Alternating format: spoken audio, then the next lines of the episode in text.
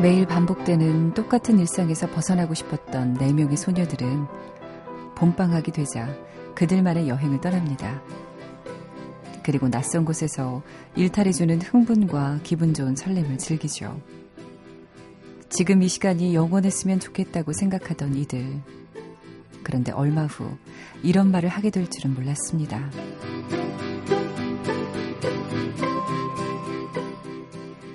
집으로 돌아가고 싶어.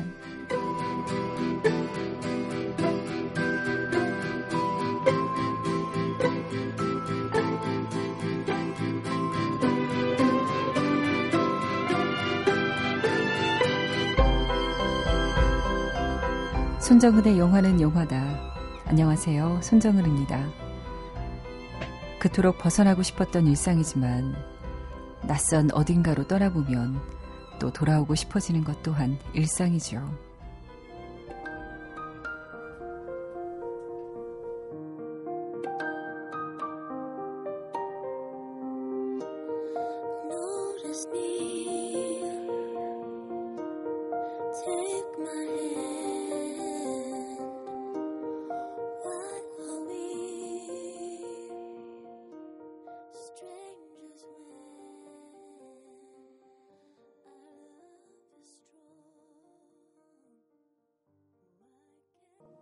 영화 Spring Breakers에서 영화 속에서는 출연 배우들이 부르는데요.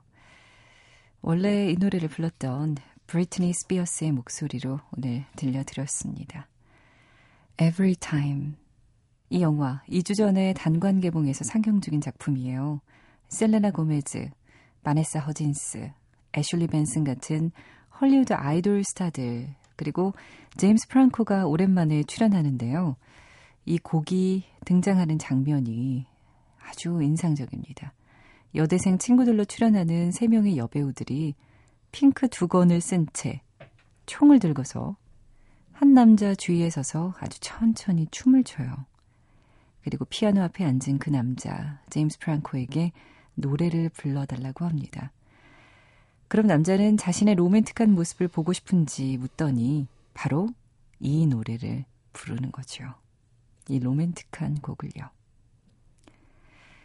이 영화 봄방학을 하면서 4명의 여대생들이 낯선 곳에서 즐기는 여행과 일탈을 신나고 현란한 음악 그리고 컬러풀한 영상으로 보여주는데요. 매일 반복되는 일상에서 벗어나고 싶어하던 4명의 소녀들은 얼마 지나지 않아 일탈이 가져온 아찔하고 위험한 순간들을 겪으면서 집으로 돌아오고 싶어 하죠. 매일 반복되는 일상이지만 떠나보면 또 돌아오고 싶어지는 것 또한 일상이다라는 생각 해보게 됩니다. 사실 지난 주말이 어, 여름방학 또 휴가의 피크였어요. 많은 분들 산으로, 바다로, 또 해외로 다녀오신 분들 많이 있으실 텐데, 어떠세요? 며칠 나갔다 오고 나면, 아, 그래, 집이 최고지 하면서 또 돌아오는 기분도 꽤 나쁘지 않지 않나요? 하긴 뭐 어떤 분들은 정말 돌아가기 싫었을 수도 있어요. 하지만요, 저는 그런 것 같아요. 해외 나가서 한 일주일 정도 지나면 정말, 음, 정말 딱 일주일까지는 저, 좋은데, 그 다음에는 들어오고 싶더라고요. 왜냐하면 좀 집에서 편안하게 쉬고 싶기도 하고, 또 샤워 같은 것도 집에서 하는 게 훨씬 편하잖아요. 그런 것도 있고 여러 가지로 마음을 다잡고 어제 하루 잘 보내셨나 모르겠습니다. 손정은의 영화는 영화다. 지금부터 1시간 동안 함께 할게요. 여러분의 문자 받겠습니다. 샵 8001로 보내주십시오. 샵 8001, 짧은 문자는 50원, 긴 문자는 100원의 정보 용료가 들고요. 인터넷 미니, 스마트폰 애플리케이션 미니, 그리고 SNS는 무비즈 무비입니다. 제가 문자 보내주실 때 성함 꼭 넣어주세요 했더니 정말 많은 분들이 성함을 다 써주셨어요. 감동이에요. 그리고 문자도 참 길어요. 4711님, 은희용이라고 해요. 은희용 씨. 1년 동안 힘든 프로젝트 수행했는데 마지막에 밤새면서 자주 들었어요. 저보다 더 고생한 후배 원형이, 명규, 해리, 현재 정말 고생했습니다. 선배로서 그만 고생시키고 싶었는데 저도 지시만 받는지라 많이 못 챙겨줘서 미안해요. 한명 한 명 전부 다 고생했다고 직접 손잡고 말해주고 싶었는데 못했어요. 손정은 씨가 대신 전해주세요. 정말 고생했어. 네. 많이 고생하셨습니다. 한 달도 아니고 1년 동안 프로젝트 수행하셨대요. 아, 그 1년의 시간. 평생 잊지 못하는 시간이 되겠죠? 모두 모두 고생하셨습니다. 9416님, 울산에 살고 있는 지상국 씨래요. 결혼한 지 4년 됐고 아이 둘 있습니다. 제 잘못으로 인해서 아이들과 아내는, 아내는 처가에 살고 있고 저 혼자서 직장 다니며 하루하루 살아가고 있습니다. 태어나서 처음으로 방송에 이런 글 올려봅니다. 여보, 그리고 사랑하는 우리 훈석이, 서영이, 못난 아빠 용서하고 하루빨리 한 집에서 예전처럼 살았으면 한다. 사랑하는 여보, 모든 걸 용서할 수는 없겠지만 살면서 조금씩 조금씩 갚아줄게. 그리고 진정 사랑해. 보고 싶다. 아, 이 지상국 씨의 절절한 마음이 느껴지는 그런 문자였습니다. 지상국 씨도 이 방송을 꼭 들으셨으면 좋겠고, 지상국 씨의 아내 그리고 아이들도 꼭 이 방송 다시 듣고라 다시 듣기라도요. 꼭 들려주세요. 그리고 정말 다시 합쳐서 행복하게 사는 모습 봤으면 좋겠습니다. 0241님, Out of Africa 음악 들을 수 있으면 좋은 꿈 꾸겠죠? 늦은 밤 별빛도 아름답고. 네, 이 곡 들으시면서 바로 주무시는 거 아닌가 모르겠어요. 아직 프로그램 이제 시작했거든요. 지금 들려드릴게요. Out of Africa. 케냐의 대초원을 상상하면서 이 곡을 들어보십시오. 모차르트의 클라리넷 협주곡 쾨헬 번호 622번 2악장 아다지오 오리지널 사운드 트랙 들려드립니다.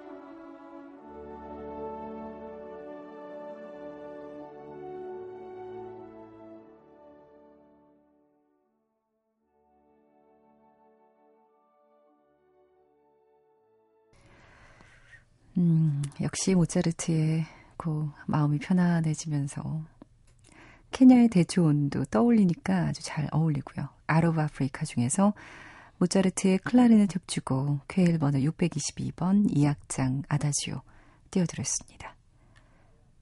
음, 문자 소개 더 해드릴게요. 여러분, 어, 성함도 다 써주시고 얼마나 성의 있게 보내주셨는지 소개해드릴 게 참 많습니다.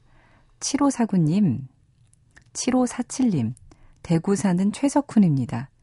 지금 구미에서 밤낚시 중이시래요. 추워서 우위까지 껴입었네요. 좋은 방송 감사합니다. 월척하세요. 8948님, 수원 사는 고3 수험생 안서윤이에요. 새벽에 가족 모두 자고 공부하는데 외롭고 무섭기도 해서 언니 라디오 듣고 있어요. 야, 무서울 때 저희 지난주에 남양 특집 했잖아요. 그런 거 들으셨으면 정말 화내실 뻔 했겠네. 오늘 아이스크림 가게에서 중학교 때 친구 봤는데요. 아는 척해도 못 알아봤어요. 그래서 우울했습니다. 3년 사이에 너무 늙었나 봐요. 30년도 아니고 3년인데. 설마 그렇게 중3에서 고3 됐는데 그렇게 큰 차이가 있을까요? 저는 그 친구한테 문제가 있었던 것 같아요. 그렇게 우울하게 생각하지 마세요. 기억력 없는 친구를 탓해야지. 2728님, 헤어진 여자친구 집을 퇴근길에 가끔 찾아가 옛 추억을 회상하며 담배 한 대 태우고 집에 돌아옵니다. 그때 고민해요. 마주치게 되면 어떡하지? 혹시나 이 라디오를 듣고 있을 일 없을 수 있지만 한마디만 전해주실래요? 보고 싶다고요. 이종욱 씨가 사연 보내셨네요. 음. 이 시간에 더 많이 생각나죠. 네, 여자친구분이 듣고 계셨으면 좋겠네요. 혹시 모르죠. 누군가가 들어서 또 여자친구에게 얘기해 줄 수도 있고. 이종욱 씨가 보내셨죠? 5320님, Smoke gets in your eyes. 어렸을 때 영혼은 그대 곁에 이 영화 보면서 나도 사랑하는 사람 생기면 이 음악 틀어놓고 서로에게 살며시 기대어 춤춰보겠노라고 생각했는데 결국 그 바람을 이루지 못하고 헤어졌네요. 이분도 헤어진 여자친구 생각에 잠 못 이루고 계시네요. 헤어진 지 벌써 몇 개월 지났는데 그녀가 원망스러우면서도 너무 그립습니다. 손영영의 이 곡을 신청합니다. 영혼은 그대 곁에, 원제는 always예요. 스티븐 스필버그 감독이고 여기서 오드리 헵번이 나옵니다. 뭐 오드리 헵번의 마지막 작품인데 천사로 나오는데요. 좀 이렇게 나이가 있는 오드리 헵번의 모습도 참 아름답습니다. 영화의 플래터스의 곡 그리고 제이디 사우더의 곡 모두 들어있는데요. 오늘은 제이디 사우더의 음성으로 들려드릴게요.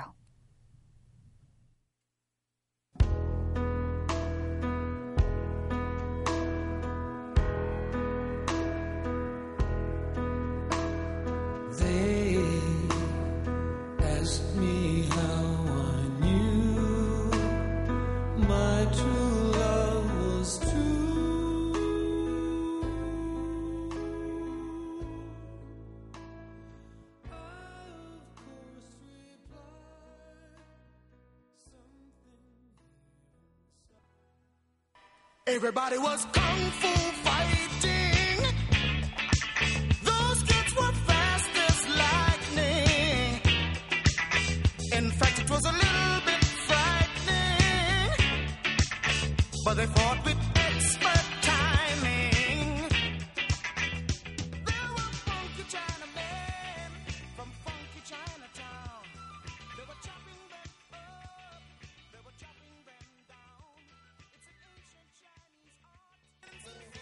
영혼은 그대 곁에에서 Smoke Gets in Your Eyes JD 사우드의 음성으로 들려드렸고요.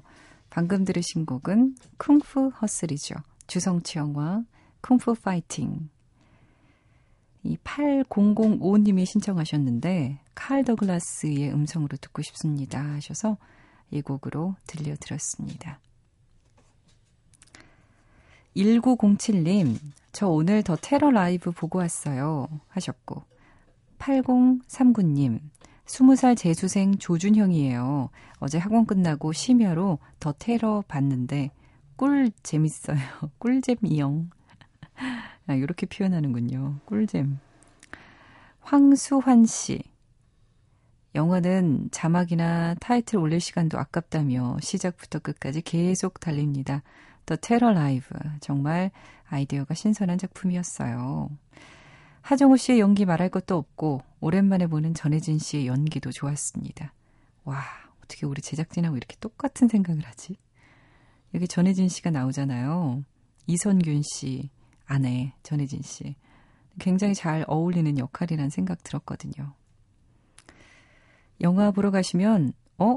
하는 사이에 벌써 어 하고 끝날 그런 작품입니다. 재미나게 보세요 하셨어요. 저희가 설국열차하고 더 테러 라이브 많이 얘기해 드렸죠. 두 개 다 재밌다. 두 개 다 보시라. 이런 말씀 드렸는데, 정말 뭐 요새 기사 보니까요.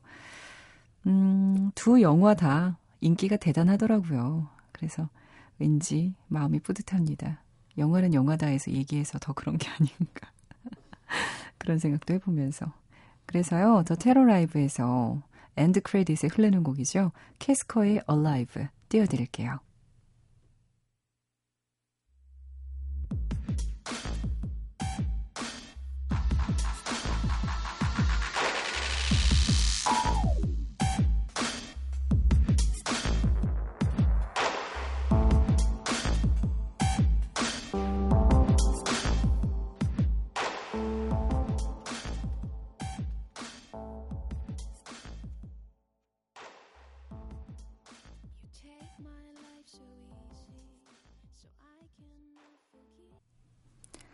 더 테러 라이브에서 캐스커의 Alive end credit 띄워드렸습니다.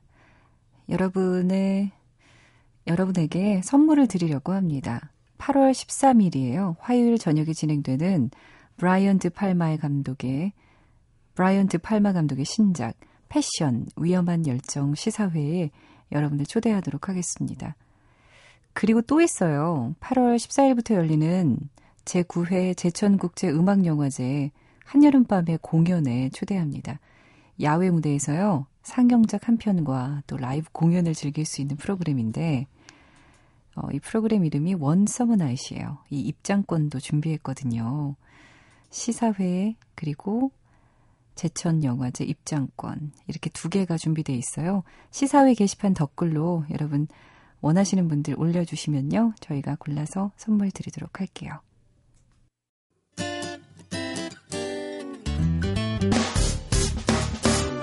기쁠 때면 내게 행복을 주는 슬플 때면 나의 눈물 닦아준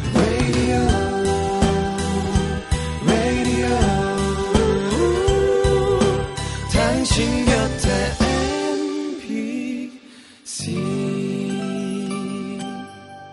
MBC 라디오는 미니와 푹 튜닝 어플리케이션을 통해 모든 스마트 기기와 PC에서 청취가 가능하며 팟캐스트로 다시 들으실 수도 있습니다. Uh-huh, uh-huh, uh-huh. 영화는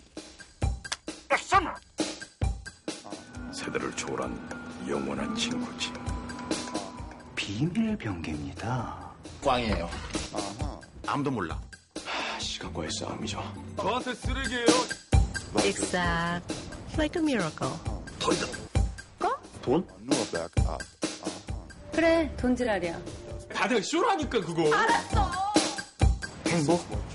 기억의 you 최고예요. show. Da da da. Da da da. 영화는 영화다.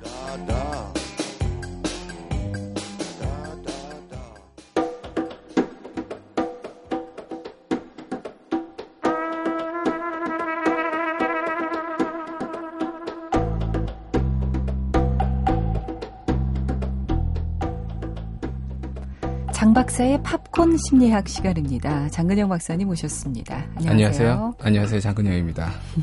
예. 반갑습니다. 잘 지내셨나요? 예. 아, 날씨가 덥죠. 음, 많이 덥죠. 네. 네, 지난주에 친구, 영화 친구 이야기 나눠봤잖아요. 네. 오늘은 저희 청취자들의 사연을 아, 반영을 해서 준비해 오셨다고요? 예. 게시판에 오명철 씨가 예. 올려주신 사연이 살인의 추억, 광해, 왕이, 왕이 된 남자, 아이언맨, 배트맨 너무 거친 분들만 모시는 거 아니냐고 하셔서 좀 달달한 것도 해달라고 하시면서 음, 진단을 요청하는 인물이 김종욱 찾기에서 임수정 씨가 연기한 서지우 씨를 진단해달라. 어, 제가 전공이 진단은 아닌데 어쨌든 예 의사신가요? 예 그녀의 심리가 무엇이냐 끝이 음. 두려워서냐 그러니까 이, 이 캐릭터가 끝장을 안 보거든요 끝을 안 보는 캐릭터라서 네. 난생 처음으로 이제 아 좋은 느낌 그대로 두고두고 남기기 위해서 그러는 거냐 왜 그러는 거냐라는 질문을 하셔서 그렇습니다. 네 오늘 주제는 오명철 씨가 주신 주제로 저희 이렇게 청취자 사연 잘 반영하는 그런 프로그램이에요. 그렇습니다 네, 많은 분들 올려주시기 바랍니다. 심리학, 아, 팝콘 심리학 코너가 있으니까요. 저희 홈페이지 들어오셔서 원하시는 거 올려주십시오. 열심히 네. 반영하겠습니다 네, 그렇습니다. 박사님, 오늘 김종욱 찾기예요. 어떤 내용인지 먼저 소개해 주세요. 네 2010년 장유정 감독 작품이고요 네. 이 10년 전에 인도에 혼자 여행을 가서 만난 남자 김종욱이라는 남자를 잊지 못하는 주인공 서지우 네. 어, 임수정 씨죠.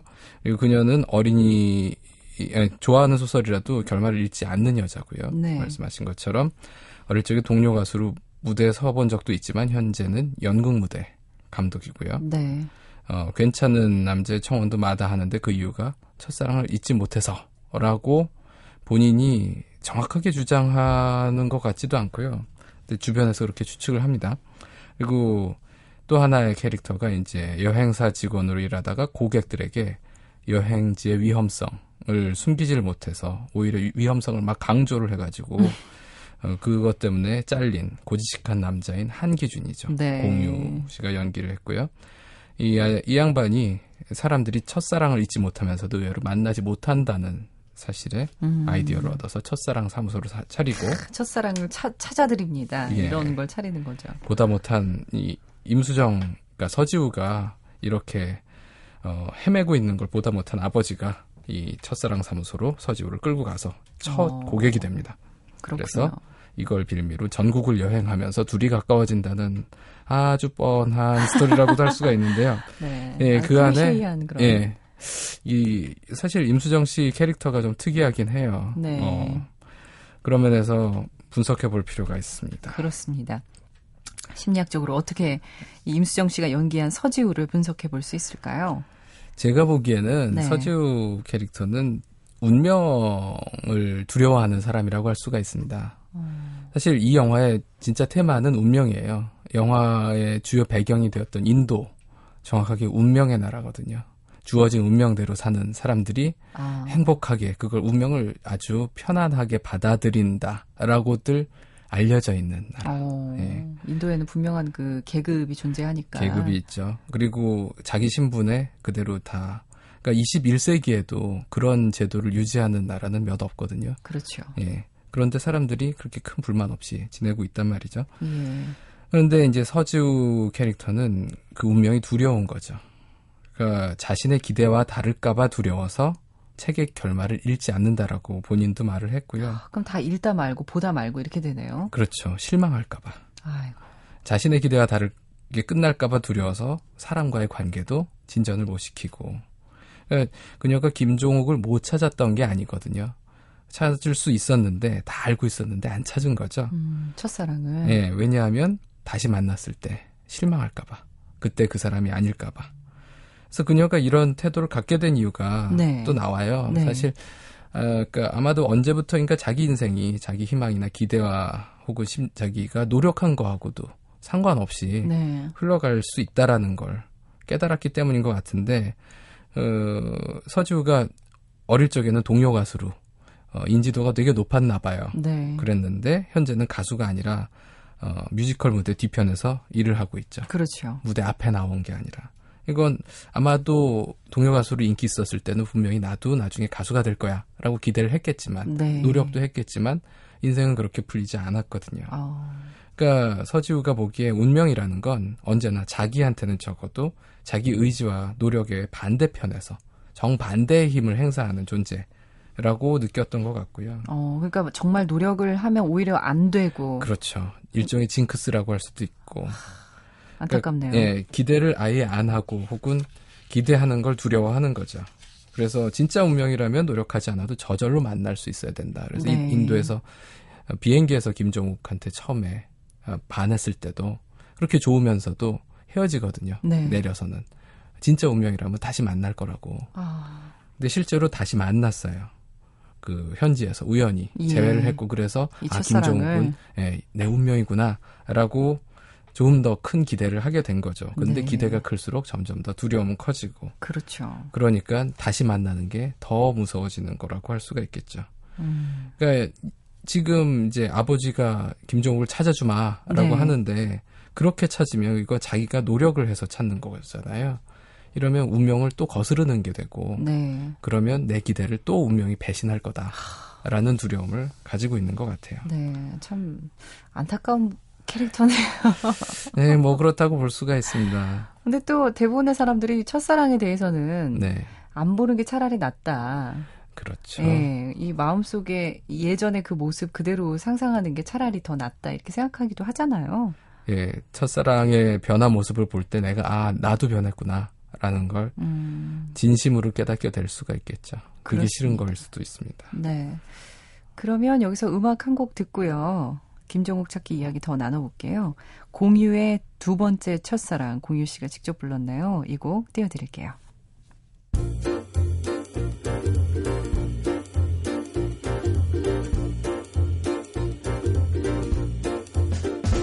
우리 처음 만난 순간 난 그대가 참 무서웠죠 화난 사람처럼 문을 박차고선 들어왔죠 난 그저 숨고 싶었죠 알면 알수록 영화상에서 공유 씨가 직접 불렀습니다. 두 번째 첫사랑 띄워드렸어요. 김종욱 찾기 영화 이야기 해보고 있습니다. 이 영화를 보면서 네. 얘기할 수 있는 게 운명과 자유의 어떤 관계예요. 음, 운명이라는 게 아이러니한 점이 있는데요. 네. 운명이라는 건 내 의지와 무관하게 나한테 영향을 미치는 힘이거든요. 그러니까 운명의 힘이 너무 강하다면 내 인생이 죄다 운명에 의해서 좌지우지 된다면 나한테 내가 선택할 수 있는 자유는 전혀 없어지는 거죠. 그렇죠. 네. 어차피 운명 따라 가는 거라면 제가 할 이유가 없잖아요. 그렇죠. 스스로 무언가 할 이유가 없잖아요. 대신 내가 책임질 것도 없어요. 네. 모든 게 운명의 책임인 운명 거죠. 탓이다. 예, 운명 탓이죠. 예. 내가 한 모든 거는 운명이에요. 그러니까 그런 면에서 자유가 많으면 책임도 커집니다. 네. 근데 자유가 없으면 그러니까 운명이 그걸 대신하면 책임도 운명이 가져가는 거거든요. 그런 면에서 이제 현대인들이 운명이라는 거에 매력을 많이 느낍니다. 사실 이 영화가 원작이 뮤지컬이고 그 뮤지컬이 되게 인기가 많았다고 해요. 근데 그 중, 이유 중에 하나는 여기서 다루는 운명에 대한 로맨틱한 기대 네. 같은 게 있거든요. 그러니까 현대인들은 너무 선택을 많이 해야 돼요. 선, 뭐, 슈퍼마켓에 가서 어, 샴푸를 하나 살 때도 네. 수십 개가 있고, 그렇죠. 예, 점심을 먹을 때도 여러 군데에서 선택해야 되고, 예. 무슨 옷을 살 때도 그렇고, 신발을 살 때도 그렇고, 네. 이 라디오를 들을 때도 라디오 채널이 수십 개가 채널이 있거든요. 너무 많아요. 그러니까 뭐든지 다 예. 사실 굉장히 양쪽으로 늘어났잖아요. 그렇죠. 그리고 하나를 선택하면 나머지를 포기하는 거거든요. 예. 지금 이, 이 채널을 듣고 계신 분들은 다른 채널을 들을 기회를 포기하신 거죠. 그렇죠. 네, 들으시면서 아 오로지 장 내가 박사님 때문에 포기한 예. 거죠. 내가 이걸 듣느니 딴 걸 들을 걸 이라는 후회를 할 여지가 점점 늘어난다는 거예요. 음, 이게 그나마 돌이킬 수 있는 선택들, 가벼운 선택들이라면 다시 다음번에는 딴 거 들으면 됩니다. 네. 그런데 인간관계, 연애, 사랑 같은 거는 돌이키기가 어려워요. 그런 경우에는 더더욱 선택의 책임이랑 그리고 내가 선택하지 않은 거, 포기한 쪽에 대한 후회, 후회가 엄청나게 남는 예, 거죠. 남죠. 그러면 어, 머리가 복잡해집니다. 그래서 심리학자들이 연구를 해보니까 선택의 여지가 사람들한테 한 서너 개 주어질 때는 행복해요. 네. 행복이 점점 높아집니다. 근데 선택의 여지가 다섯 개 이상 넘어가기 시작하면 점점 불행해지기 시작해요. 오히려 불행하다. 못 가진 것에 대해 생각하게 되고 그렇죠. 선택 안 한 거에 대한 후회가 남고. 예, 포기해야 되는 게 너무 너무 커지는 거죠. 어, 그러니까 그런 면에서 차라리 누가 나 대신 선택을 해주면 오히려 좋지 않을까. 운명이 선택을 해주면 좋지 않을까. 현대인들이 점쟁이가 한테 가서 묻는 것도 그거예요. 내 나한테 벌어진 일이 내 선택 때문이냐, 아니면 운명 운명이냐. 때문이냐. 근데 점쟁이들이 다 얘기해 주거든요. 사주에 나와 있다. 요즘 사주 얘기가 네. 제가 좀 놀랬던 게 네. 어제 TV를 보는데요. 두 개 채널을 이렇게 돌렸는데 그 두 드라마에서 똑같이 사주 얘기를 하는 거예요. 네. 네 사주가 원래 그렇대. 예. 내 사주가 원래 돈이 많대 이러면서 그래서 야 요즘에 이렇게 많은 데서 반영이 되는구나. 그렇죠. 오히려 더 운명, 사주, 팔자 이런 거에 더 의존하는 모습이 많이 보이는 것 같더라고요 현대인들이. 예, 선택을 안 해도 되고 선택에 대한 책임도 미룰 수가 있는 거죠. 불행을 겪은 사람한테도 그 불행이 사주에 있다. 그건 운명이다. 그러면 해버리면. 예, 내가 잘못한 게 아닌 거죠. 네. 원래 그렇게 되어 있는 거죠. 그러면 사람들이 훨씬 위안을 받습니다. 그렇겠죠 당연히. 예. 이건 내 잘못이 아니라 예. 어쩔 수 없는 거였어라고 생각하는 게 훨씬 편하지 않을까요? 예, 그 불행으로 인한 고통보다도 네. 자기가 그렇게 만들었다라는 책임감, 그 죄책감이 더 사람을 괴롭히게 하는데 그게 없어지는 거거든요. 그리고 성공한 사람한테도 운명이다 네. 그러면 사실 성공한 사람들도 자기가 왜 성공했는지 잘 몰라요. 음, 그러니까 불안하거든요. 근데 운명이 그래. 그러면 아, 훨씬 안심이 되죠. 여러 면에서 운명이라는 건 참 좋습니다. 근데 좋네요 정말. 이게 그러면서 현대인들이 서지우한테 공감할 여지는 많은데 예. 만약에 6, 70년 년 전이었다면 어땠을까? 그리고 그 서지우가 여행 갔던 인도 사람들이라면 어떨까? 그 사람들도 운명을 그렇게 로맨틱하게 생각할까? 음. 서양 사람들이나 현대인들의 어떤 로망이죠. 네. 그 봉건 사회에서는 오히려 모두가 운명대로 살고 있었거든요. 예, 그렇죠. 아버지가 농사를 지었으면 나도 농사를 짓는 게 운명이에요. 아버지가 장사를 했으면 나도 장사를 하는 거고요.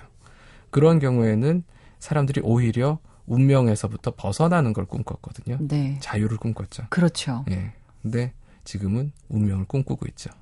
와, 정말 아이러니하네요. 뭐 근데 사실 저도 그렇습니다.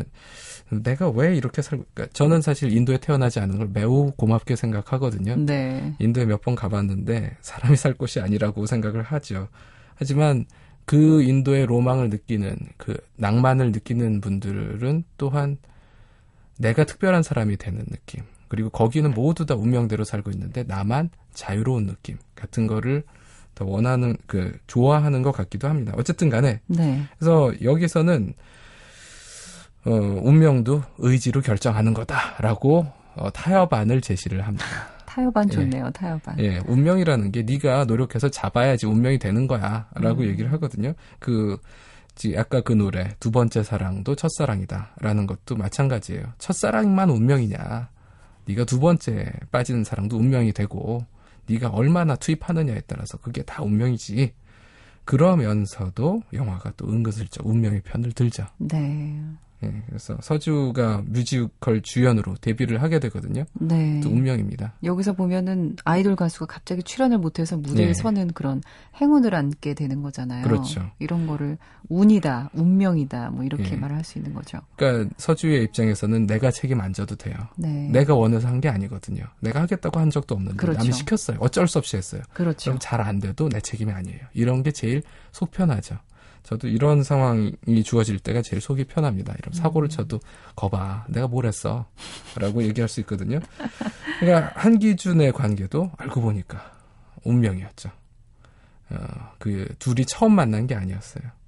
그러니까 그런 것들을 보면 뭐이 영화에서 얘기하는 게 참 메시지 자체는 재미있습니다. 네. 장 박사님은 운명을 어디까지 믿으세요? 아 운명이요. 뭐 그런 거 있잖아요. 사주에 정말 다 나와 있다. 아 그런 네. 것도 되게 많이 있던데. 저도 운명을 알고 싶어요. 사실은 심리학과 교수님들이요.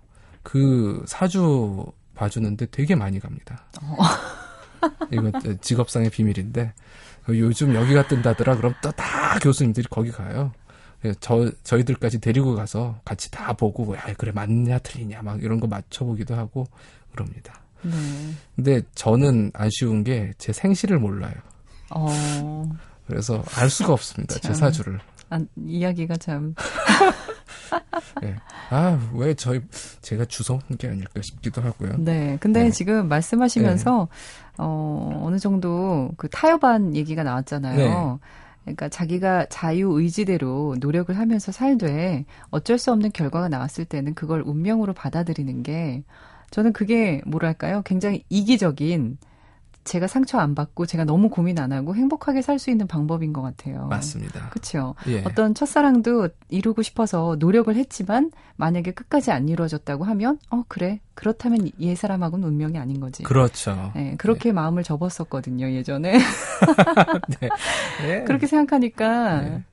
어, 마음 편하더라고요. 예, 사실, 저, 저도 이제 강의하면서 네. 이 사랑 이야기 같은 거 발표를 시켜요, 학생들한테. 예, 그러면 학생들이 그런 얘기를 해요. 네, 내가 만약에 이러지 않았더라면 그때 되게 깨진 사람들이, 애들이 나와서 그렇죠. 예, 발표를 하는데 후회를 하거든요. 음, 그때 제가 해주고 싶은 얘기는 그때 그 얘기를 안 했더라도 깨질 사이였어. 그래. 예, 니들 돌아가는 꼴을 보니까. 깨져.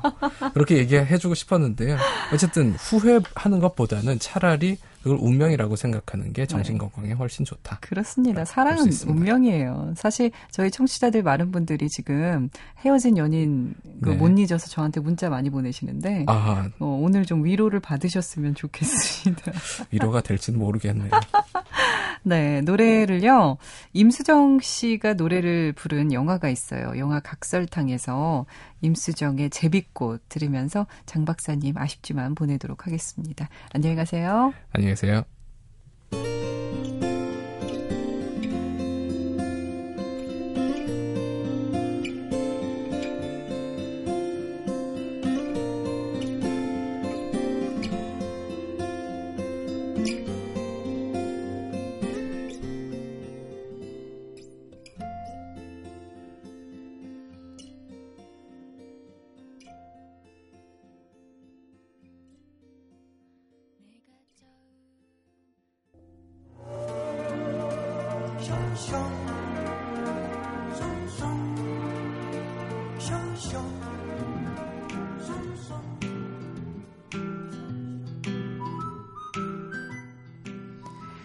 세요. 진정한 영화 광을 위한 시네필 퀴즈 시간입니다. 맥스무비에서 영화 예매권 두 장씩 보내드립니다. 오늘 퀴즈 나갑니다. 오늘 퀴즈는요, 어, 오늘 마지막 곡하고 관련이 있어요. 김기정 님이 Take My Breath Away 영화 Top Gun에서 신청합니다 하셨거든요. 그리고 김재홍 님도 Top Gun OST 신청합니다 하셨어요. Take My Breath Away 베를린의 곡 들려드릴 텐데요. 이 영화 탑건 감독의 이름은 무엇일까요? 지금 샵 8001로 빨리빨리 보내주십시오.